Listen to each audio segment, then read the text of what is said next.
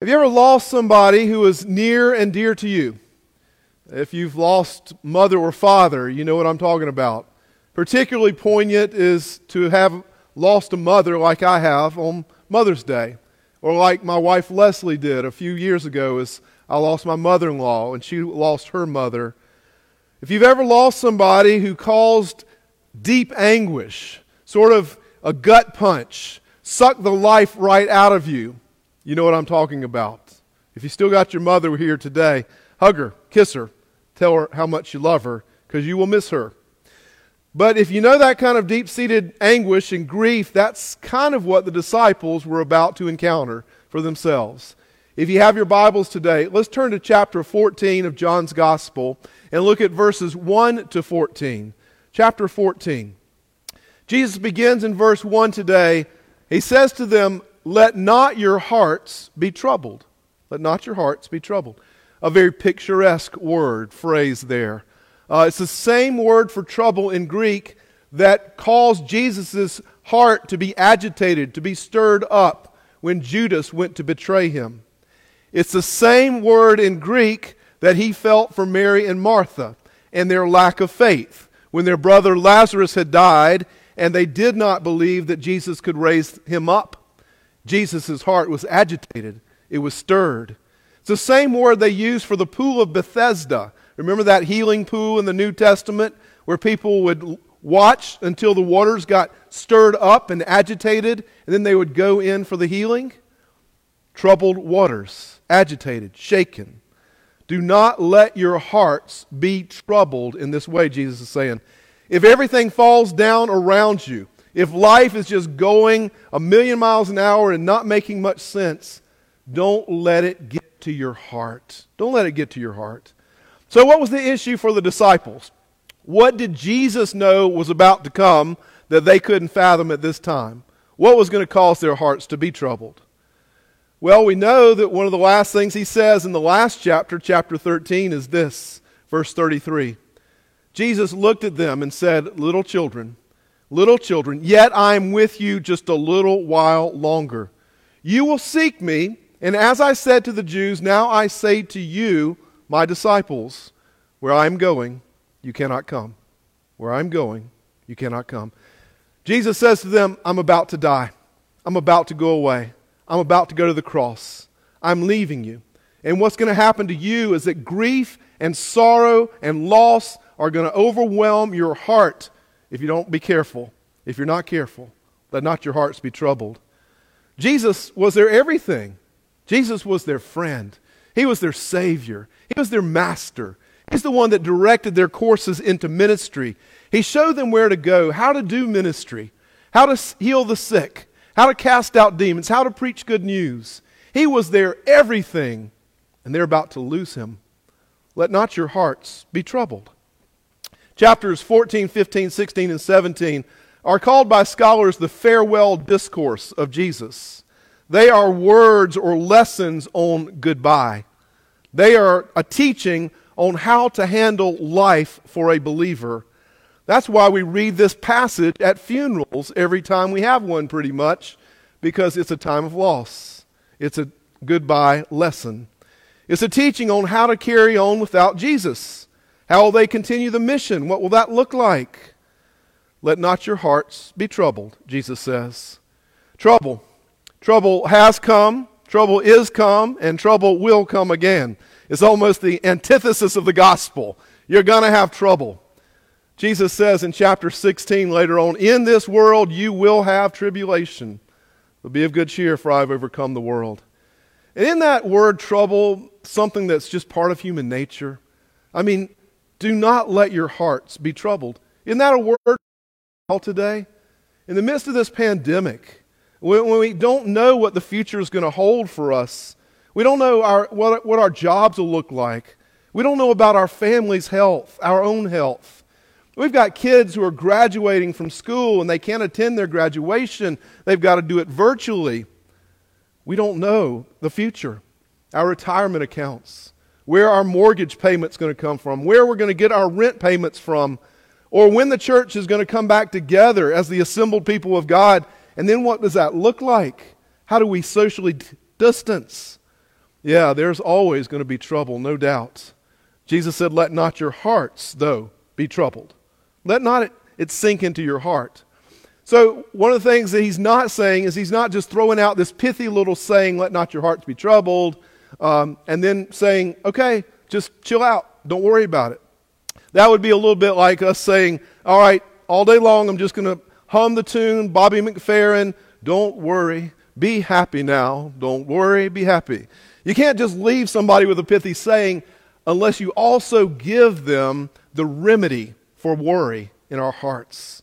And the remedy for a troubled heart are found in three places today the power of place. Jesus says them this the power of a plan, and the power of prayer. Those three things. So let's look at the power of place. Remember that old sitcom Cheers? One of my favorites. Lasted 11 years. Greatly popular. You remember some of the great characters that were written into that story? Sam Malone, the washed up old baseball player. Diane Chambers, the would be intellectual who is constantly overcome with insecurity and fear. Remember Cliff Clavin, that quirky, know it all postman, great guy. You Remember Coach behind the bar, bar that dim witted, lovable Yogi Berra type guy. Remember Norm, the overweight guy who would come in to drown his sorrows every evening with a cold one, a refreshing beer? Wonderfully written, great characters, but here's the deal the glue that hold, held that show together, that made it so popular for so long, was not any one character. It was the place, it was the bar, it was the power of place. The bar was their home. It was the one place where they could go and all gather together in the midst of all their insecurities and eccentricities. And they could feel the warmth of love, of laughter, of joy. A place where they were accepted, warts and all. A place where their friendships were deepened and loyalties confirmed. Remember how the theme song went? Making your way in the world today takes everything you got. Taking a break from all your worries sure would help a lot. Wouldn't you like to get away? Sometimes you want to go where everybody knows your name, where they're always glad you came. You want to be where you can see that our troubles are all the same. You want to be where everybody knows your name. The power of place. We all need a place like that, don't we? A place where troubles cease, where sorrows fade, where love surrounds, a place where we're known by name with our family, a place of peace.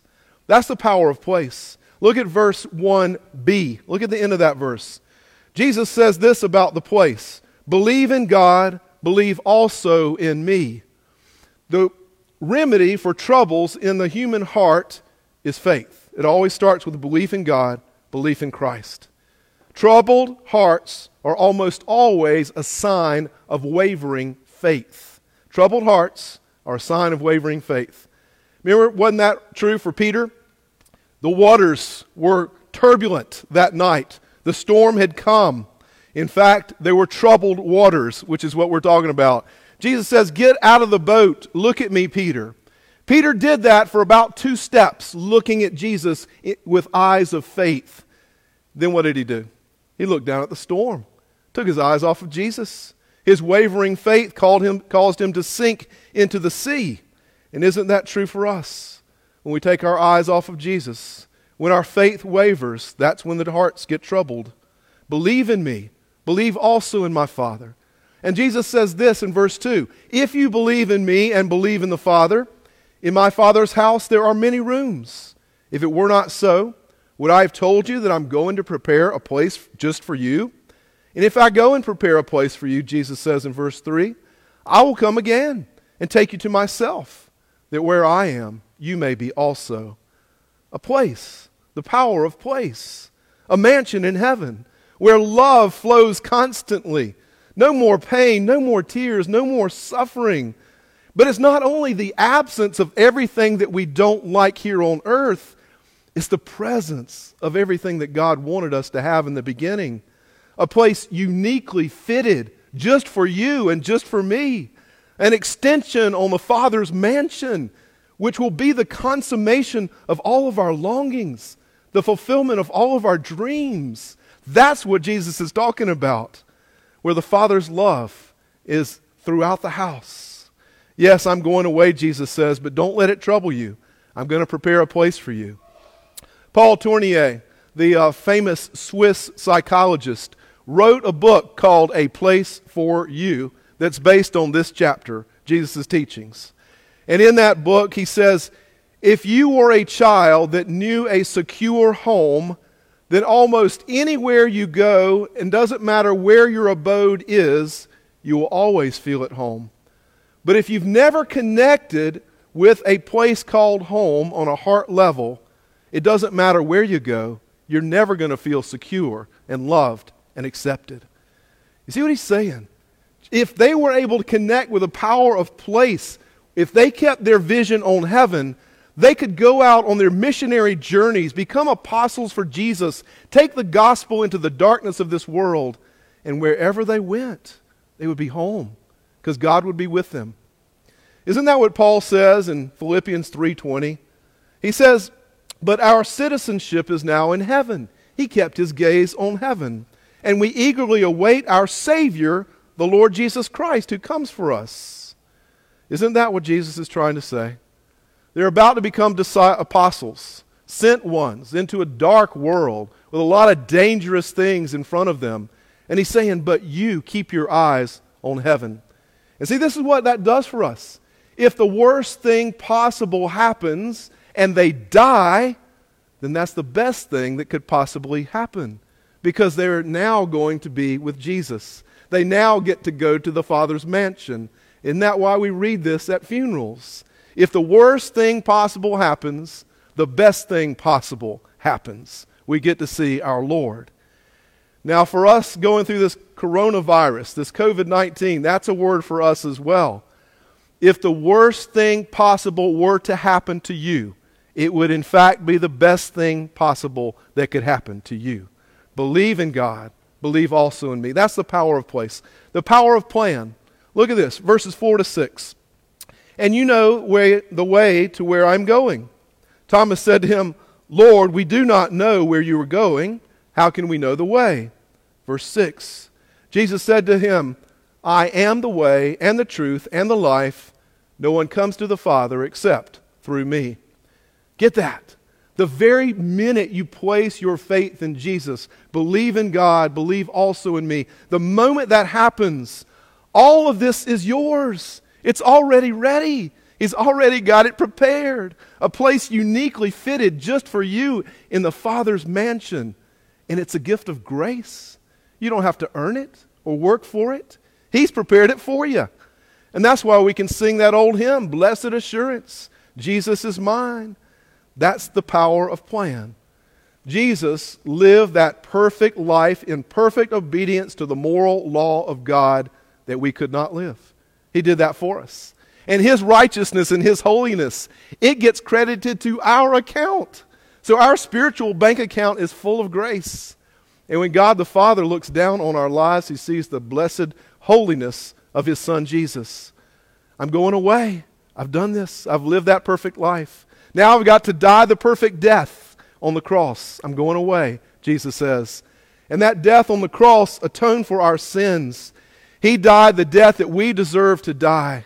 His crown was a crown of thorns. He endured separation from the Father. Think of that. My God, my God, why have you forsaken me? The very thing that we ought to have to suffer, He suffered for us. He was forsake, forsaken that we might be brought near to God. He was cut off from God that we might be acceptable to the Father. This is the gospel. This is the gospel. Jesus said, I am the way and the truth and the life. Don't forget it. Hold on to it. No one comes to the Father except through me. Now, the power of prayer. Last one. Jesus finally consoles them with prayer. Look at verse 12 to 14. He said, I'm sending you out on this mission, okay? There will be some obstacles in your way. There are going to be giants too big for you to slay. But here's what he says Truly, truly, I say to you, Whoever believes in me will also do the works that I do. You're going to be my apostles. You're going to do my works.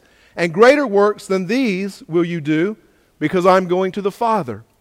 He's going to be our mediator and our advocate, right at the Father's heart, so that anything we pray in Jesus' name goes directly to the heart of a loving Father in heaven, the one who created everything that there is. The loving Father of the universe is just waiting to hear your prayers and to answer them.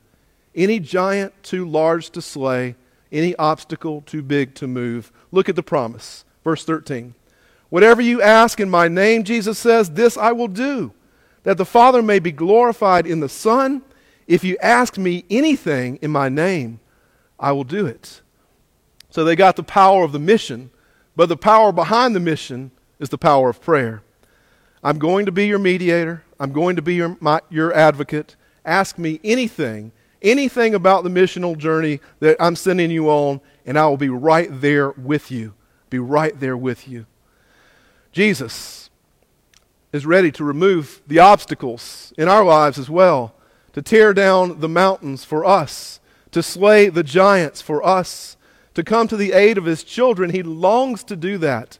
Anything we pray in his name, in godly union with the will of the Father, he will come and do for us.